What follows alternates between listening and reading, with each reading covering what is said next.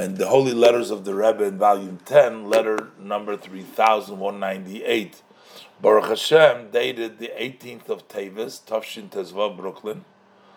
And the Rebbe is addressing it with the titles Merenu Zeif Sheyichya Schildkreut. Shalom Avraham. Now, it appears that uh, they were asking the Rebbe about a mikveh, some halachas with regards to a mikveh. The Rebbe said, while my letter was delayed, and I have received uh, this letter uh, from I don't know who Rav Reish the person, and he writes like this: Number one, that the hashoka is like a ches. You see, the, the, the, the image is like a ches. So we're talking about the way to make a mikveh that you fill from the regular rainwater. Uh, the way to make it like kosher rainwater is we talked about is you have another pit either uh, next to it on the bottom, but that's called hashoka.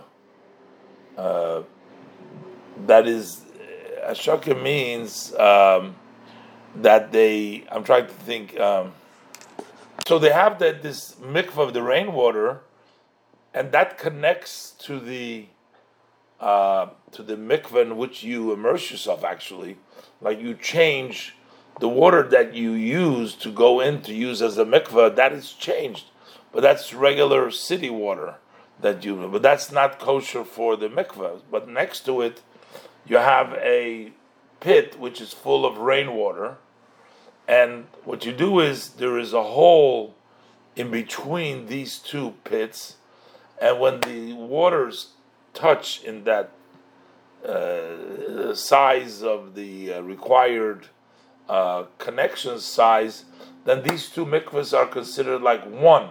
So while you're toiling, while you're immersing in the mikvah with the regular water, but it's considered because that water is kissing the other water, they're touching the other water, it's considered as if you're immersing in the uh, rainwater. Now, normally they make a regular uh, round uh, hole, and that connects the two mikvahs uh, together.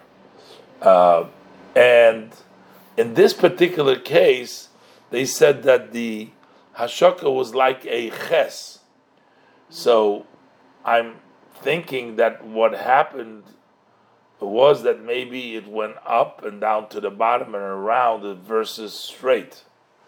So that rabbi advised to make it a straight, not from the top to the bottom. In other words, maybe it was going from the top down to the bottom of the other mikveh, and the Rebbe says uh, make it straight, not from the top to the bottom. And the Rebbe says, I agree with his opinion.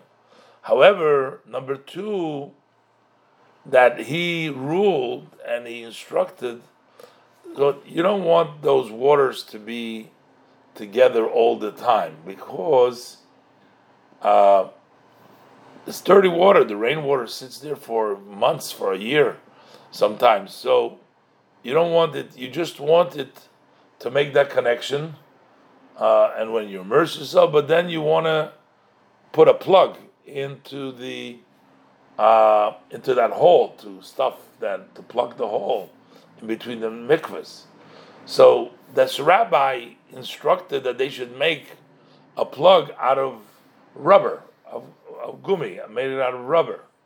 But the Rebbe says, no, I don't agree with that. Based upon the instructions of the Rebbe Rashab, which is printed in the Sefer Tar, in the end of Taras Mayim uh, and the end of Taras Yontav Akdoma, you need to make a wood stopper, not a stopper made out of rubber. The problems that you have is anything to do with the mikvah needs to be uh, something which is not makabel tuma, that doesn't receive tuma. The question is, if if you're going to plug let's say the rainwater uh, with let's say a rubber stopper.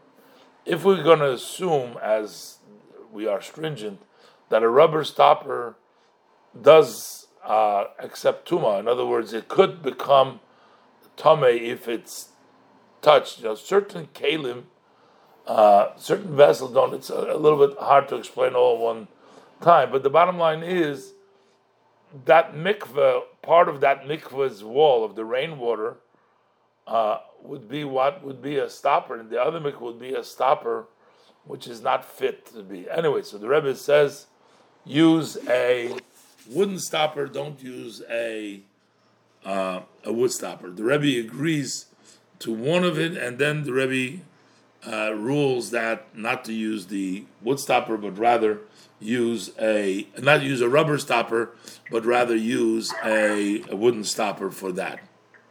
But wouldn't that absorb even more?